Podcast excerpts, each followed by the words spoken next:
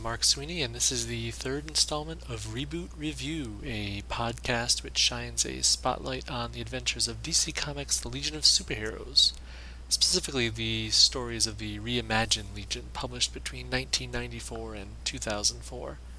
Most of the episodes in this podcast series will feature a recap and brief commentary for two issues as the adventures of the Legion at this time threaded through two different series released bi weekly the Legion of Superheroes, and Legionnaires.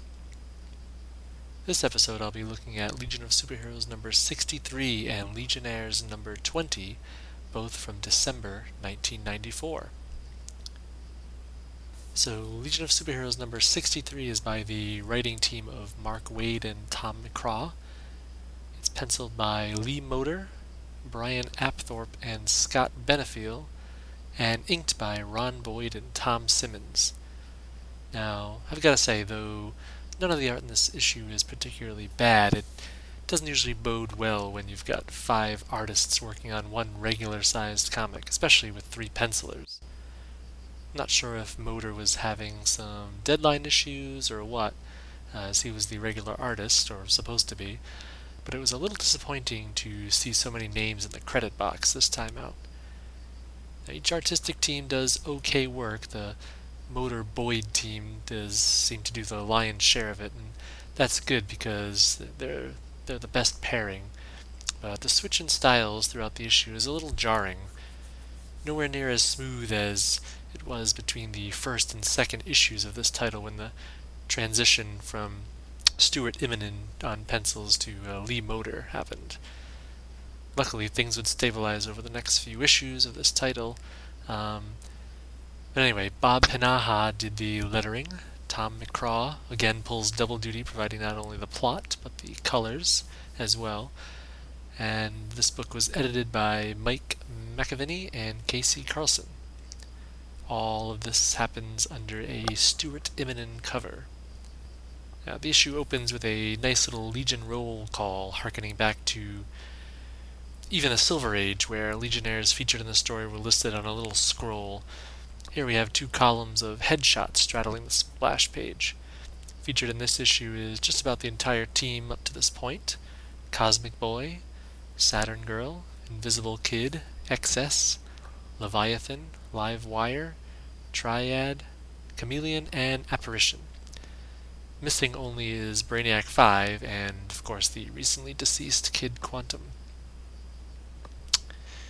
Story proper opens with a couple of miners deep under the surface of the moon. Making their way through some poorly lit corridors, the pair happens upon a strange looking character claiming to be a new supervisor. But we recognize this character uh, from previous issues as Mano, the globe helmeted sole survivor of the planet Angtu, who's been seeking revenge on Leland Macaulay, the wealthy industrialist behind not only this mining operation, but He's also the man who sold the chemical weapons to the warring factions on Angtu, which led to that race's near extinction. One of the miners reaches out to take Mano's hand, but realizes too late that not only is Mano sporting the ID badge of a missing colleague, but his now ungloved right hand is about to disintegrate him. Cut to Legion HQ, where Apparition is giving Chameleon lessons in Interlac, the universal language of the United Planets, in which all members of the Legion, save for the Durlan Chameleon, uh, are fluent. The lesson is interrupted by a ruckus in the hallway, and Apparition phases through a wall to see Triad and Livewire running from a large group of little robo-insectoid Jawa-looking things called Athramites who've been hired as the Legion's image consultants. The Athramites have been pestering the Legionnaires about their costumes and are pushing for, among other things, more capes and jackets. Uh, Legionnaire's annoyance is about to escalate when R.J. Brand, the rich magnate who dreamed up the Legion, calls off the pesky Athramites. The teens complain to Brand about their current cramped headquarters, but turns out old R.J. has a surprise for them. They hop aboard a couple of little open-air cruisers and fly across Metropolis to the location of their brand new, sorry, pun intended, brand new building headquarters. And a pretty impressive building it is, a huge L shaped building, L-shaped if you're looking down at it from above, with a large falling star-shaped pool which completes the picture of the Legion logo again if you're seeing it from above. On hand to give the teens their first tour is President Chu of the United Planets government. But the uh, impatient youths rush right past her and check out everything on their on their own, including the meeting room, the living quarters, and the gym. And in the dining facility, they meet Tenzil Kem, who's to be the team chef.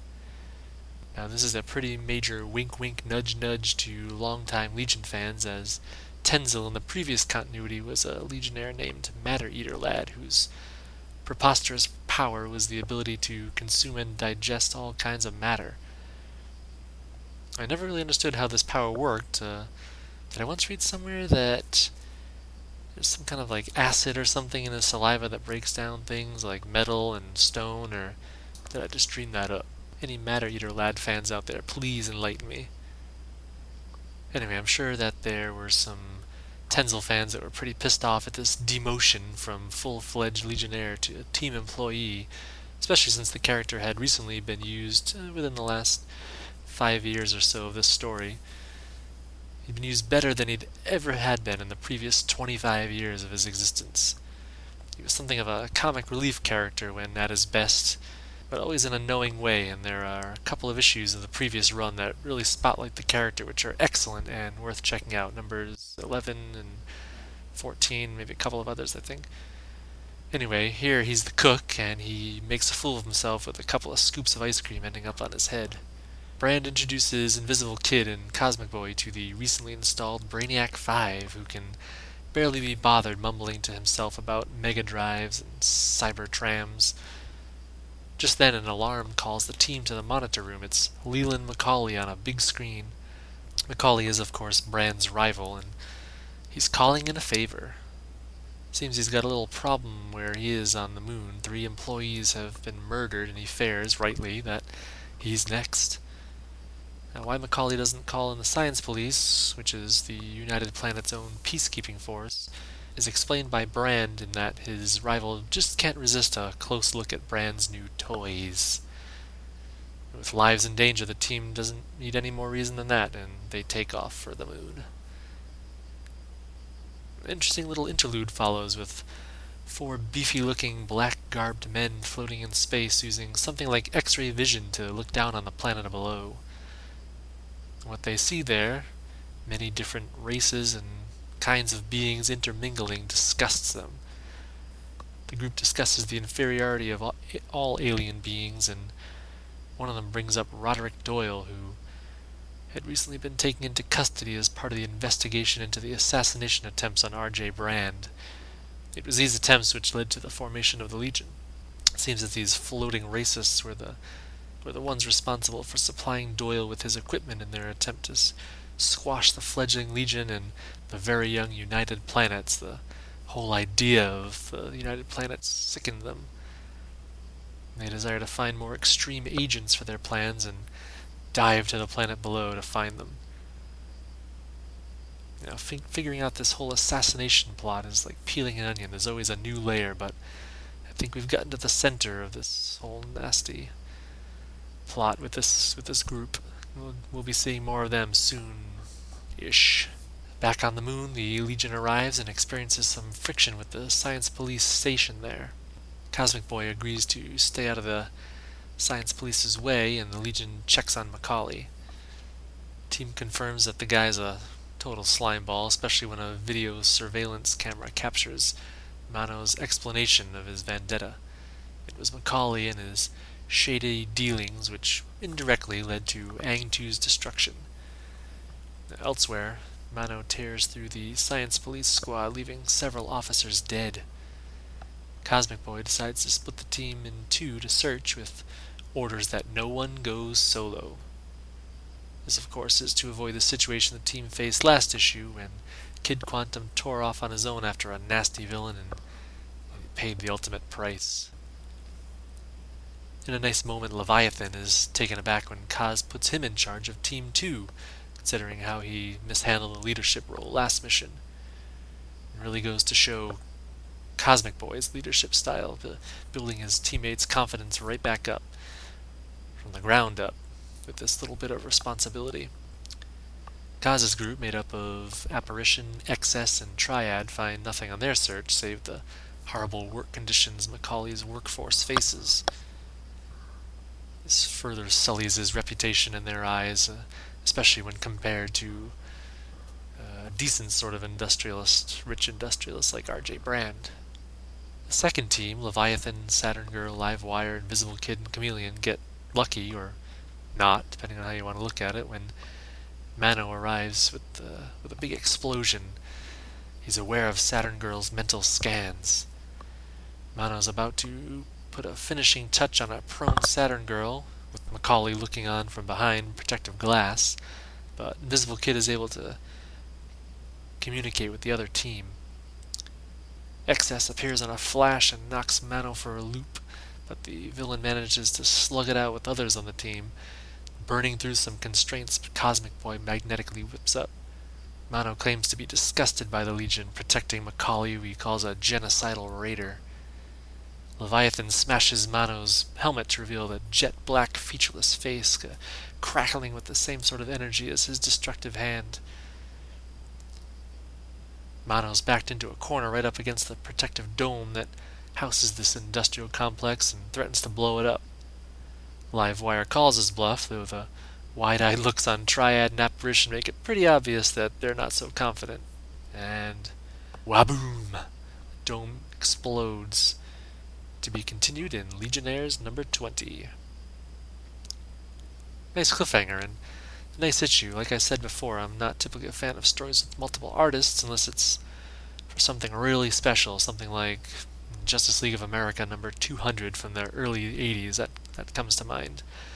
It was a plan and a point to having multiple artists there, as that story was divided into different chapters with different character spotlights, and those are some pretty legendary artists. Got Kubert, Infantino, Gil Kane. Anyway, there was there was no point here. Gotta think it was a deadline thing, and no disrespect to the other artist, I, I just wish Lee Moder and Ron Boyd had done the whole thing. Each art team did decent work, but thrown together in 25 pages, it comes across as a little sloppy. I want to get right into Legionnaires number 20, which is by the team of Tom Peyer, writer, Jeffrey Moy, penciler, twin brother Philip Moy on inks. Moys also did the cover. Tom McCraw, interestingly, on colors only, not credited with plotting this issue. Pat Brosseau, letterer, and McAvennie and Carlson once again on edits. This issue begins with the briefest of recaps. Mano uses the destructive power of his hand to destroy the dome, protecting Macaulay's moon complex, and he gets sucked away in the process. The Legionnaires collapse, gasping for fleeting air. Cosmic Boy desperately exerts his magnetic power and manages to pull up an entire section of underground corridor, a truly awesome feat for him. We're able to read XS's thoughts as she looks on, hoping to carry one by one the Legionnaires to safety, but the lack of air proves too much and she collapses. Chameleon manages to step up and completely envelop the group in a malleable form and sort of rolls and crawls to safety below. The revived Legionnaires begin again their search for Mano nice little character moments here. Leviathan bangs his head on a low entryway and says he hates this place. This is picked up and repeated by Chameleon, his first words in Interlac, I hate this place. Kind of at a loss for how they'll stop Mano once they find him, Invisible Kid suggests they contact the Green Kid, which they do to Brainiac 5's extreme annoyance. Meanwhile, below the moon's surface, Mano murders another Macaulay employee while hiding out in the victim's quarters, though strangely not with his disintegration power. He, strangles the guy from behind with a wire. This extreme act of violence is picked up by a Saturn girl who's been mentally scanning for any such activity. En route to the living quarters, the Legionnaires consult Brainiac 5, who snarkily points out that with the power to destroy his own home world, which he'd done with a touch after his planet's population was killed by Macaulay's chemical weapons, why wouldn't he have done the same thing to the moon, killing Macaulay along with everyone else there? Brainiac hypothesizes that Mano's power must need a certain amount of time to recharge to planet busting levels, and this is really borne out by the brutally mundane way he strangled his last victim. Brainiac calculates that they've got less than half an hour till Mano's back to full charge, so team rushes toward the toward Mano's most likely hiding place, the, the living quarters of the employees. After attempts by Apparition and XS to search each dorm individually, Leviathan takes matters into his own hands and, in a nice moment for him, rips off the entire roof, revealing the resting Mano, who immediately beats feet. This uh, fleeing baddie is just about ready to rock the world, but unexpectedly he runs into Macaulay. Confronting the object of his hate with an outstretched, glowing hand, Mano asks Macaulay why anyone would want to profit on the from the destruction of a planet. And all Macaulay can say is, I hate this place. It's chameleon in disguise. Mano hesitates in shock and his arm is wrenched back by Invisible Kid and Chameleon gives Mano the KO punch. Now, these two, Invisible Kid and Chameleon, are proving to be quite a team. They really work well together in ways that were never really explored before now, and makes so much sense for these two Legionnaires whose powers are sort of deceptive in nature, the, the shape shifting and the invisibility to, to play off one another. Mano and his hand are restrained, presumably to be picked up by the science police, while Macaulay gloats. He gives a final slimy pitch to the Legionnaires to come work for him, and the team doesn't even bother answering as they walk out. As they do, Cosmic Boy informs Livewire that his presence has been requested by none other than the President of the United Planets. The next day at President Chu's office, Livewire is nervous that he's been found out as a runaway and, and fears for his Legion membership, if only it were that bad. The President explains that each United Planets world was asked to submit a Legion representative, and his homeworld, Winath, has sent along their representative, and it's none other than Garth's twin sister Ayla, who shows up on the last page to replace her completely shocked brother. Ooh. Shocked, that's a bad pun I unfortunately intended. So, Ayla on the last page, another great cliffhanger. I found this to be a pretty good wrap up to the Legion's second mission. They're proving to be quite a team working so well together under Cosmic Boy's leadership. They definitely ran into a, an adversary worthy of the team, and Mano kind of proved himself as a somewhat sympathetic villain, especially when compared to the shady Macaulay who makes Donald Trump look like Betty Cooper. And this is a interesting comparison that I just came to mind Donald Trump and Macaulay, especially considering the Donald's current enterprise and what lies ahead in Macaulay's political future way, way down the road. Spoiler alert, but you don't think that Donald has really been murdered and replaced by a disguised villain with plans for world domination. oh my god. I gotta get off this crackpot train right now.